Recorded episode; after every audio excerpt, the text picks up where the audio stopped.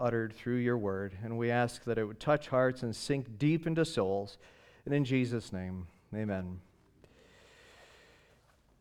So, the title of this sermon is Judge Not the Lord by Feeble Sense. And we'll come to the meaning of that uh, in just a few minutes. But of all the scriptures that I have spent time studying and had memorized over the years, uh, this one was a new one for me just in the past couple of years. And these are verses of tremendous comfort. In all circumstances of life, we can be absolutely certain that God is commanding all events. There is never a time when we are outside of His will or His plan. Even when we are walking far from Him, we can be absolutely certain that what we are doing in life falls within His perfect plan. It is impossible for us to deviate from this. Even world events, all the way down to what you ate for breakfast this morning, was covered and determined by God. So, what's the obvious implication of this up front? Well, it's very simple. There is no need to ever worry or be concerned about anything in life, in any possible circumstance you may find yourself. If we truly believe that God is love, John, 1 John, he tells us that, then it's impossible for him to act in a way that's unloving, ever, at any time. And God is an extreme God. So anytime he acts, it's in the most impactful and largest measure. So whenever he acts, it is the most loving thing that could be done.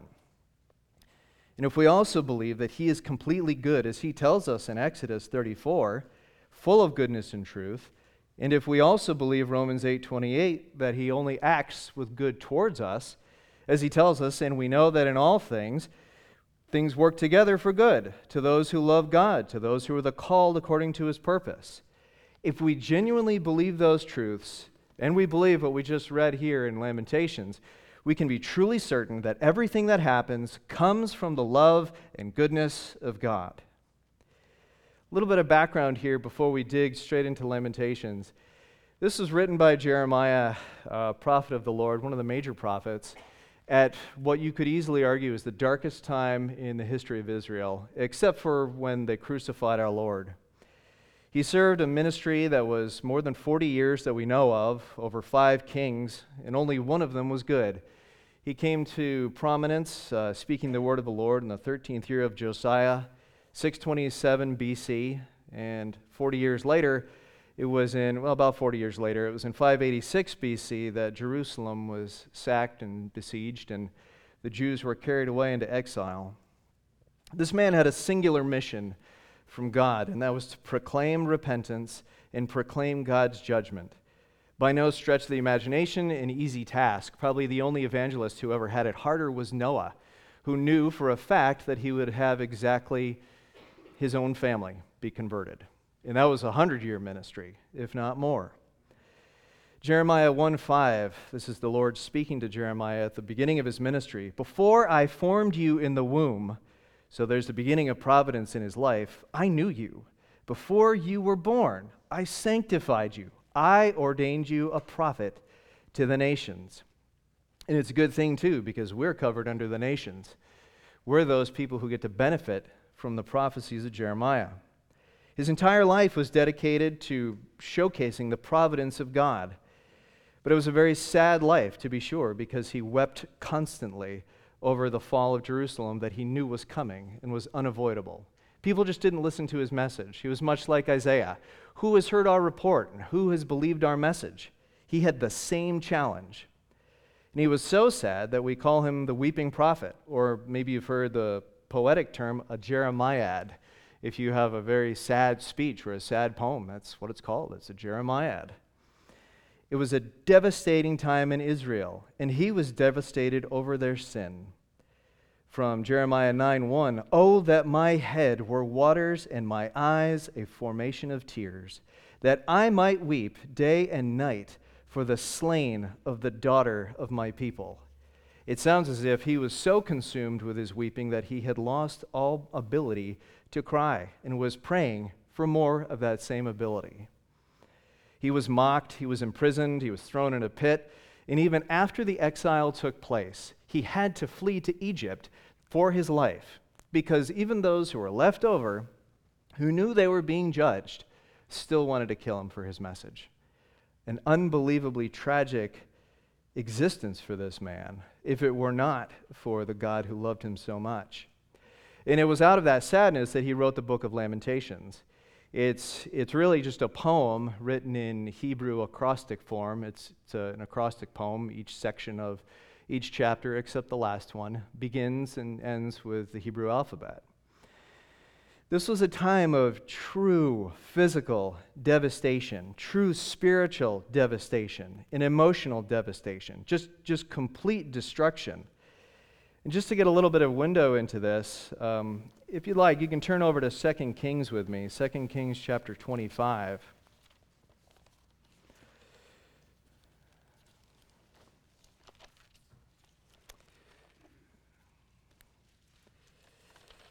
Right in the very last chapter of this epic recollection of the deeds of the kings of Israel, chapter 25, verse 7, and then reading, uh, let's see here, through verse 10.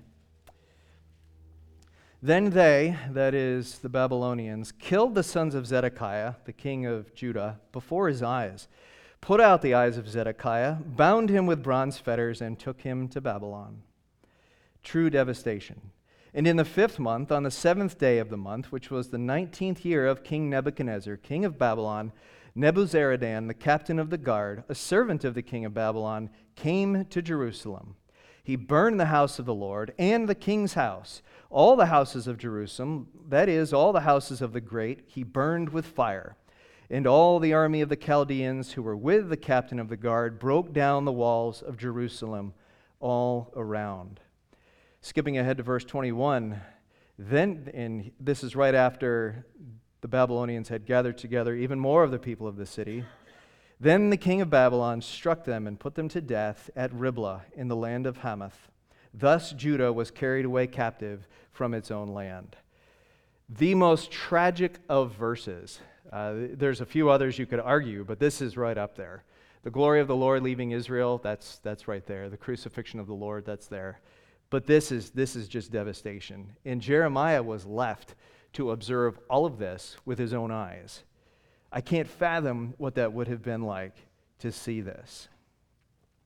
So he begins Lamentations with his first gush of feelings and recollections on this. We don't know exactly when Lamentations was written, but it definitely was after the exile, and probably not long thereafter. In chapter 1, he begins with this How lonely sits the city that was full of people! How like a widow is she, who was great among the nations, the princess among the provinces, has become a slave. And then in verse 7 In the days of her affliction and roaming, Jerusalem remembers all her pleasant things that she had in the days of old, when her people fell into the hand of the enemy with no one to help her. The adversaries saw her and mocked at her downfall. And then he tells us why. Jerusalem has sinned gravely. Therefore, she has become vile. He spends chapters 1 and 2 of this book just mourning. It's just, he, he expresses his feelings in a greater sense and to a greater degree than anybody else in Scripture. He just pours out everything he's thinking over five chapters and all through the book of Jeremiah. He's very candid in how he thinks and feels, as we just saw. The first two chapters are nothing but him mourning and recognizing that both he and his nation received exactly what they had deserved the devastation, but things start to brighten up a little bit as we get about halfway through chapter 3. And this is a passage familiar to many, beginning in verse 20, 22. Through the Lord's mercies we are not consumed, because his compassions fail not. They are new every morning. Great is your faithfulness. So, in spite of everything, the truest devastation imaginable the city torn down, burned, the walls. I mean, what possible value could there be in, in destroying the walls of a city that you could just occupy and take over and defend yourself? Militarily, that made no sense. But they did it to complete the destruction that God had promised would happen. But even with this destruction in mind, with God's justice firmly fixed in his own vision, from having seen this. He recognizes the mercy of God. And he asks us a few critical questions. If we think back to this morning from what uh, Pastor Lamb had mentioned, with Jesus asking, Who do people say that I, the Son of Man, am? He gives you the answer in the question, and it fits perfect because that is precisely what Jeremiah does for us here. Beginning in verse 37 Who is he who speaks, and it comes to pass, when the Lord has not commanded it? Is it not from the mouth of the Most High that woe and well being proceed? You really don't have to dig too deep to figure out that meaning. It's fairly straightforward. Nothing can happen unless God has not just known about it or seen it, but decreed that it would happen. We see a couple of rhetorical questions here that Jeremiah is asking that are ultimately unanswerable because the answer is in the question. Who can have it happen? Only God. And he's looking forward and he's seeing all this devastation and he's asking the people, how could this have come to pass? It's because God did it. That's the only answer. We see this rhetorical question idea brought up a couple other times in very related topics. In Job chapters 38 through 41, Job has just gone through all this suffering and wondering why it took place. And God then proceeds to ask him three chapters worth of questions that he simply cannot answer. Just a couple examples 38, verse 4 Where were you when I laid the foundation of the earth? Of course, Job has no answer. Then 39:26 Does the hawk fly by your wisdom and spread its wings to the south? He's got three entire chapters worth of these questions that Job just has to sit there and realize I couldn't possibly answer you because the answer is you. If you turn over to Romans 9, and I promise I'm not going to have you skipping all over the place, I brought you to Lamentations, which is probably hard enough. But let's just go over to Romans, and you may want to keep a finger here in chapter 9.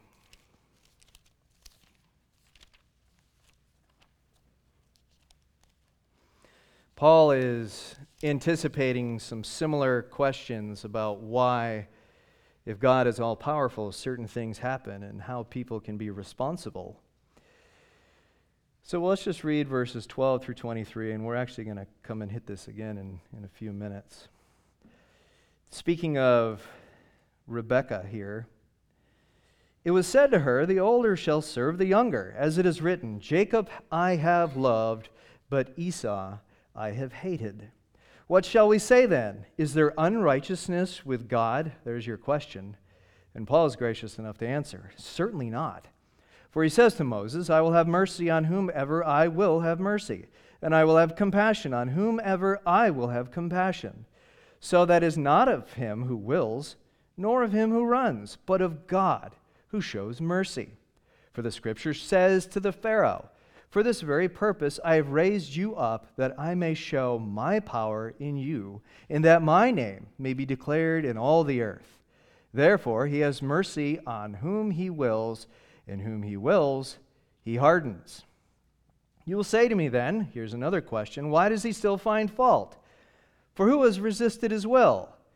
And then the answer But indeed, O man, who are you to reply against God? Remember, there is no righteousness in God. Will the thing formed say to him who formed it, Why have you made me like this? Does not the potter have power over the clay from the same lump to make one vessel for honor and another for dishonor? So we see this series of questions without answer, all about God's sovereign nature. So, what do we learn from all these unanswerable questions? Well, God decrees everything. There is no unrighteousness in him, and said positively, he is righteous at all times. And we need to remember, like Psalm 50 says, we make the mistake often of thinking we are like God and that we can understand everything he understands. We are incredibly limited just by our very nature, and it's also our sin nature, too, that clouds things even more. And just to call to mind what we have from Paul here, it's actually a sin to question God. Who are you, O oh man, to question God? So when we don't understand circumstances that surround us, but we recognize that God in his providence made them happen, if we find ourselves in the circumstance, the only acceptable response is what we're going to see Jeremiah telling us to do repent, turn to God and reflect on the truths that we already talked about. God is loving, He is full of goodness, and He is totally sovereign. The title of our, our sermon actually comes from a poem by a, a, man at the end of the Puritan era named William Cooper, or Cowper, depending on how you pronounce it. He was born in 1731, and he lived a, a very emotionally trying life.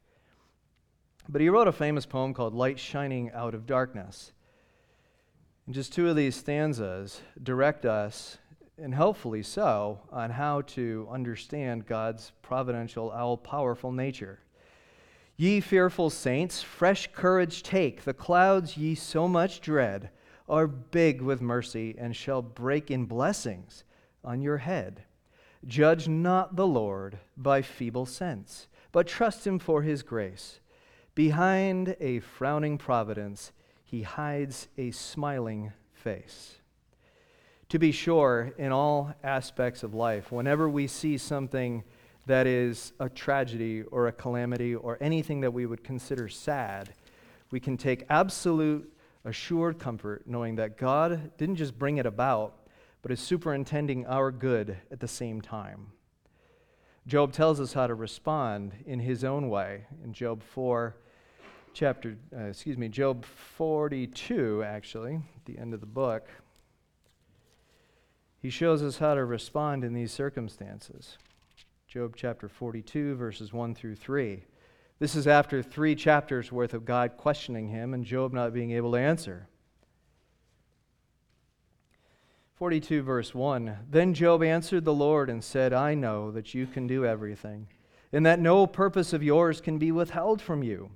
You asked, Who is this who hides counsel without knowledge? Therefore, I have uttered what I did not understand things too wonderful for me, which I did not know. Listen, please, and let me speak. You said, I will question you, and you shall answer me. I have heard of you by the hearing of the ear, but now my eyes see you. Therefore I abhor myself and repent in dust and ashes. That is humility before God when you don't understand your circumstances. And I can assure you, friends, We've all been through a number of those types of circumstances, and that is the only way to have peace through those, is to recognize that God is bringing Himself glory by bringing tragedy sometimes on us. That's a difficult saying to accept, but it needs to be believed and it needs to be trusted. He only acts in goodness. Going back to 37, verse 37 here, just touching on some of the meanings of these words. Who is he who speaks? Well, this who is anybody. In the immediate context, Jeremiah is talking to the people of Jerusalem's devastation. No man could have done this. It had to be the decree of God. And if we're to read this literally, it comes across as like an incredulous statement or question Who is this who speaks? As if to say, How could you possibly ask how this came about? It could only be from God. Who is he who speaks, and it comes to pass when the Lord, this is an interesting use of Lord here because the word is not his personal name. This is Adonai. That's the original Hebrew here, which simply means the one who is supreme, the one who is the Lord over all things. Jeremiah is reminding us up front of our position relative to God. He is the Lord. That's a rank. It's showing his position over us and ours beneath him. And to command something, it means to decree it, to appoint it, or to cause it to come into existence. You think of Genesis, you get the same idea when he brought things into existence. That is how God operates. He does it on his own and acts and makes it happen. The NIV says decreed, which is a very firm way of saying he didn't just know what was going to happen in the future, he decreed what would happen in the future. The fact that you're here tonight, you can rest in absolute comfort because God decreed that you would be here. That's a wonderful thing. Isaiah 45 12. The Lord speaking, I have made the earth and created man on it. I, my hands, stretched out the heavens, and all this and their host I have commanded. Isaiah 48 5. Even from the beginning, I have declared it to you. From the beginning of time, God declared what would happen. Isaiah 44 6 I am the first, and I am the last. Besides me, there is no God, and who can proclaim as I do? Then let him declare it, and set it in order for me, since I appointed the ancient people, and the things that are coming and shall come. Let them show them to the, let them show these to them. Do not fear, nor be afraid. Have I not told you from that time and declared it? God declaring all things. And again, uh, as Brother Dave Berkeley read this morning, Isaiah 46, 8 to 11. Remember this and show yourselves men. Recall to mind, O you transgressors. There's Isaiah reminding us through the word of the Lord our role and our position before Adonai. Remember the former things of old, for I am God, and there is no other. I am God, and there is none like me, declaring the end from the beginning and from ancient times things that are not yet done, saying, My counsel shall stand, and I will do all my pleasure. And then in the last verse, Indeed, I have spoken it, I will also bring it to pass. I have purposed it, I will also do it. That's pretty airtight, friends. That's, that's it. Verse 38 here we see all of this comes from the mouth of the Most High woe and well being. So, in this sense, woe is, is things that are good, and, excuse me, well being is things that are good, and woe is things that are bad. Think of not necessarily good versus evil in that sense, in a moral sense, but in things that are favorable to us or positive versus things that are adversarial or, or negative. Here we have a second word for God. This is Elyon, the Most High.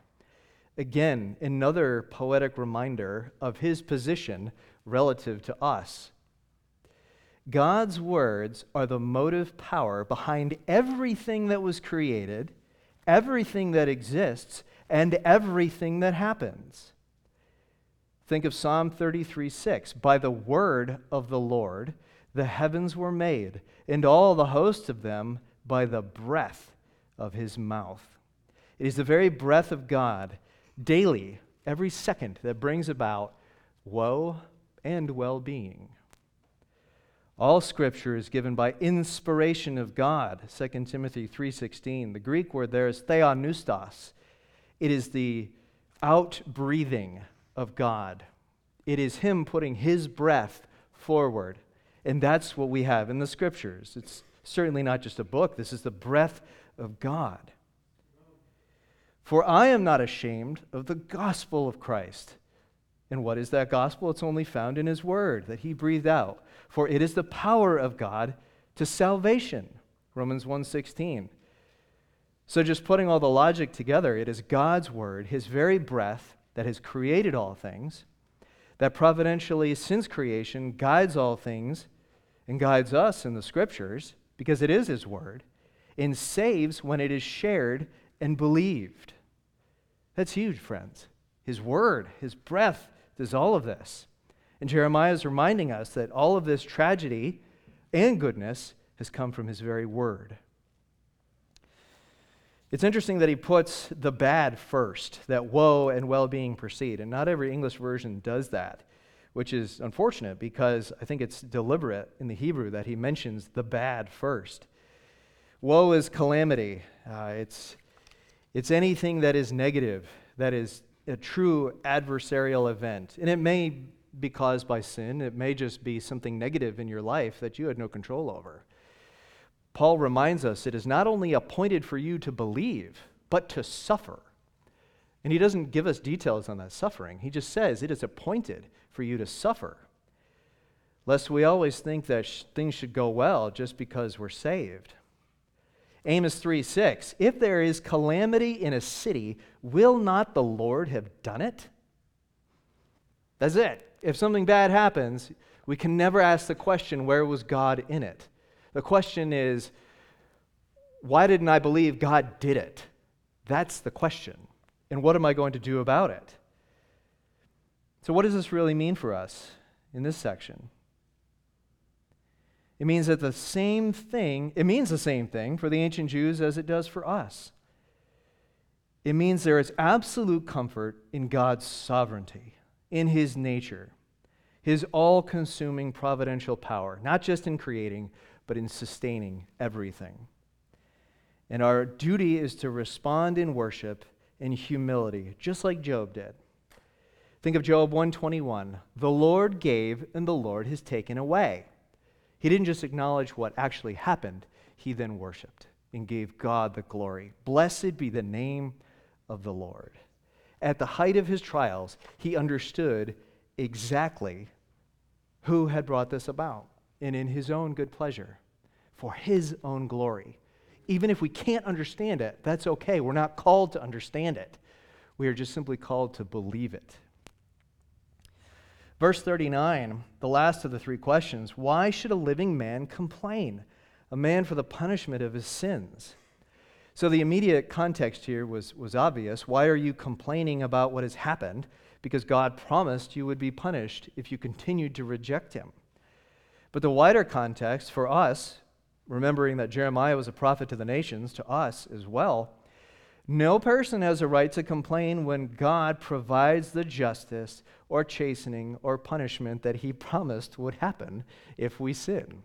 We have no justification to fuss at God for anything that ever happens to us.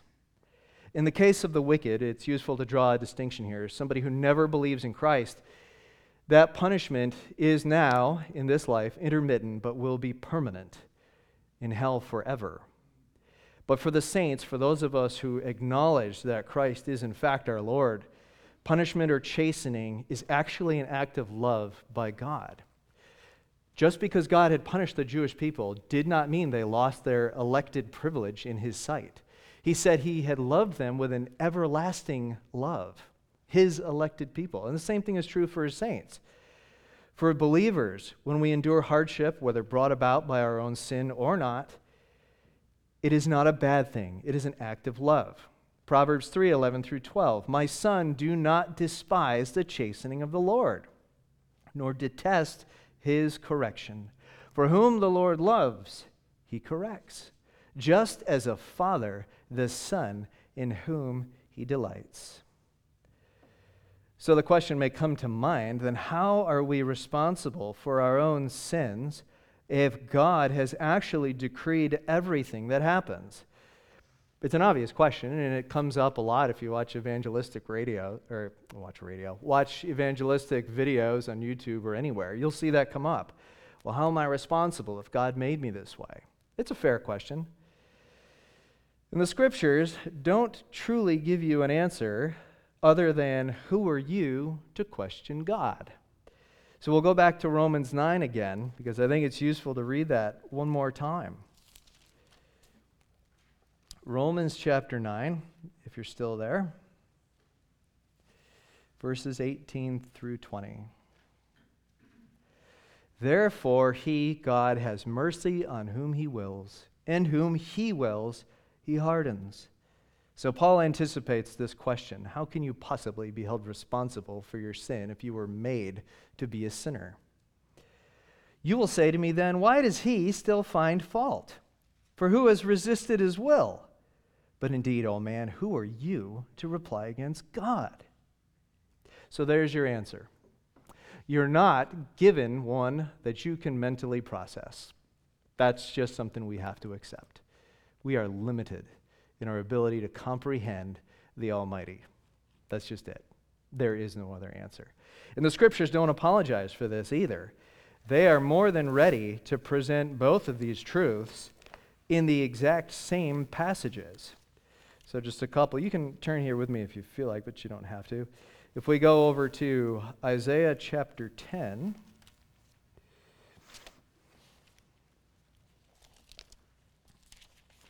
And again, you don't have to go there.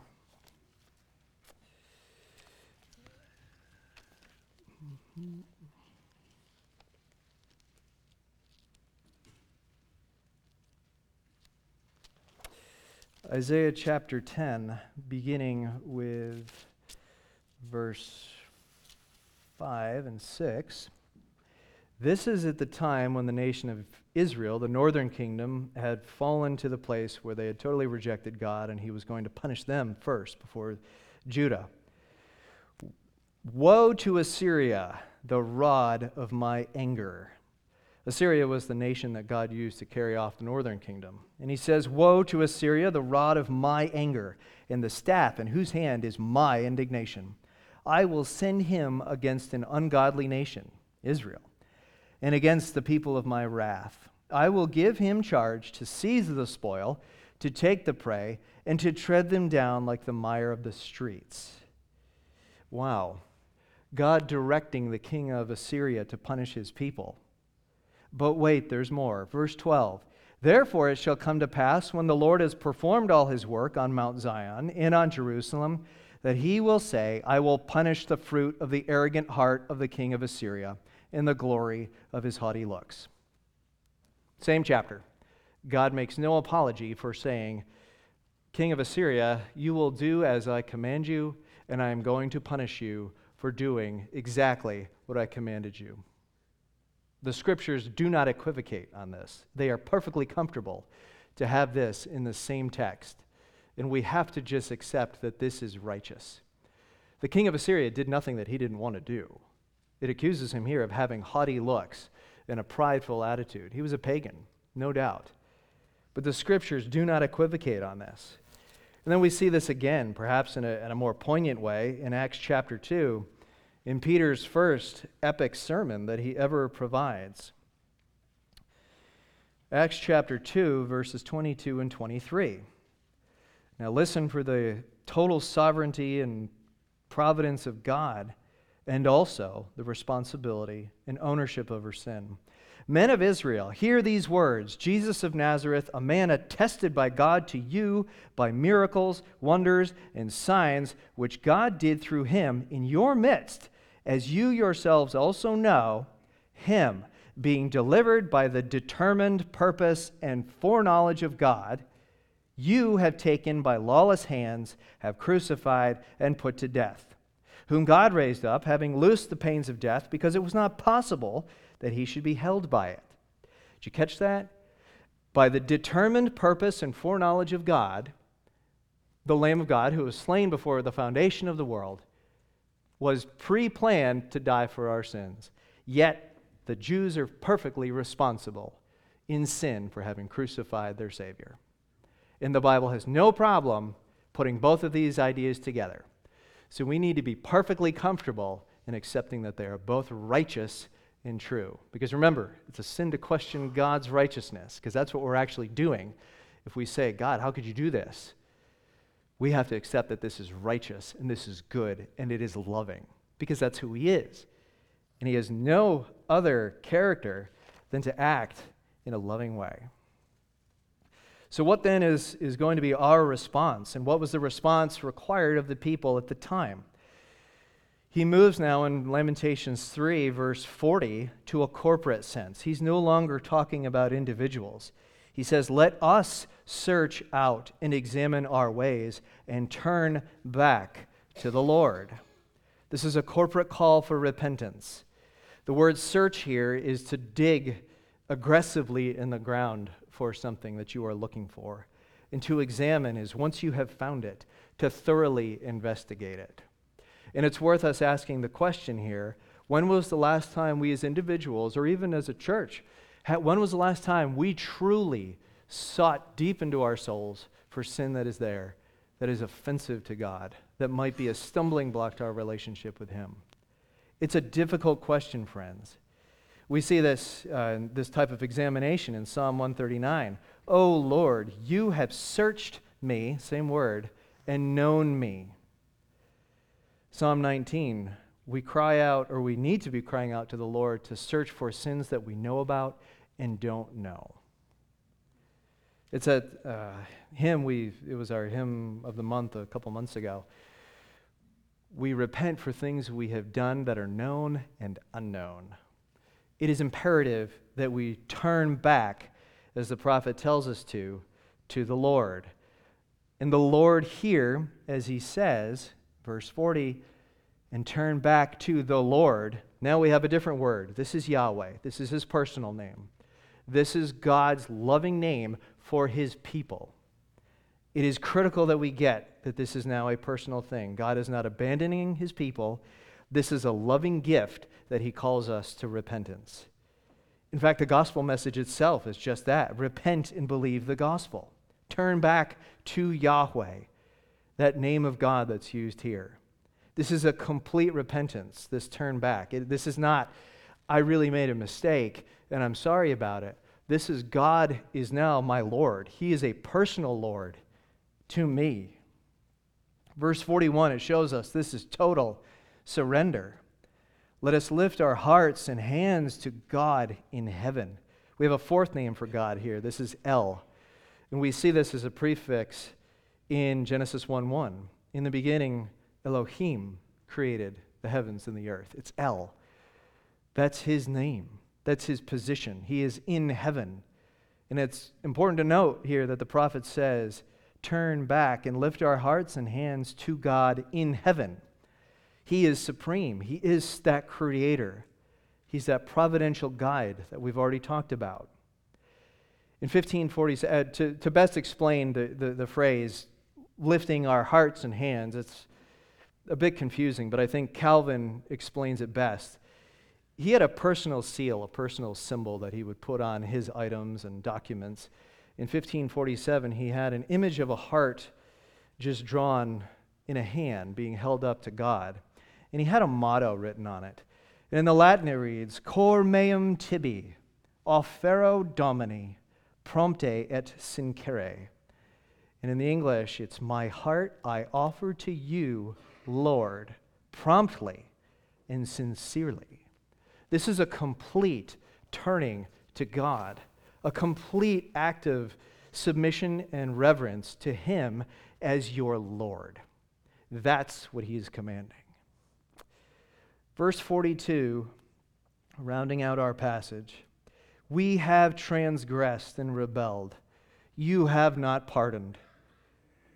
Well, that's a peculiar way to end a section. You would think it would be something along the lines of, I'll restore your fortunes, or I'll restore your land, or something that's cathartic.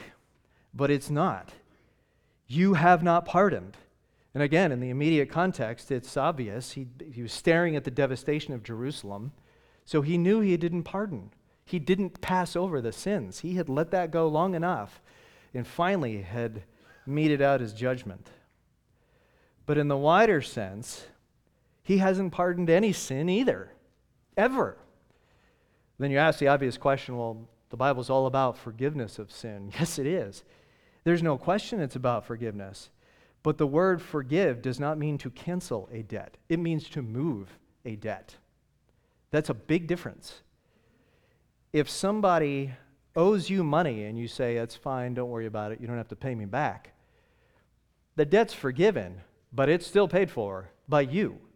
You lost your money. Period. Every sin is paid for. From the first sin of Adam and Eve to everything we will do and the rest of the world will do up until the Lord comes again. God does not pardon. He laid that on his son. God punished Israel. All sin will be punished. And he had to do this because the Psalms tell us he is a just judge. He cannot just let sin go, it is all to be punished. But Jesus did it for us. Thank God. Isaiah 53 the chastisement of our peace. The only reason we have peace is because the great chastisement the beating down of God's wrath was put on his son. The chastisement of our peace was upon him, Christ. Then in verse 6, the Lord has laid on him the iniquity of us all. So, friends, it's a difficult word, but every sin will be paid for. Now, through Christ, and we accept his sacrifice, and we acknowledge him as Lord, and we can take all these beautiful promises of his love and his goodness and enjoy them forever. Or we can endure those punishments eternally in hell. That is a vicious thing to think about, friends. And I just pray that if there's anyone who doesn't know you, just come to Christ. Made it all the way until the end. Romans 10 9. If you confess with your mouth the Lord Jesus and believe in your heart that God raised him from the dead, you will be saved. Let's pray.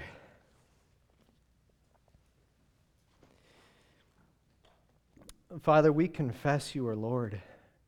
And if there's anyone who doesn't do that, may they make that today.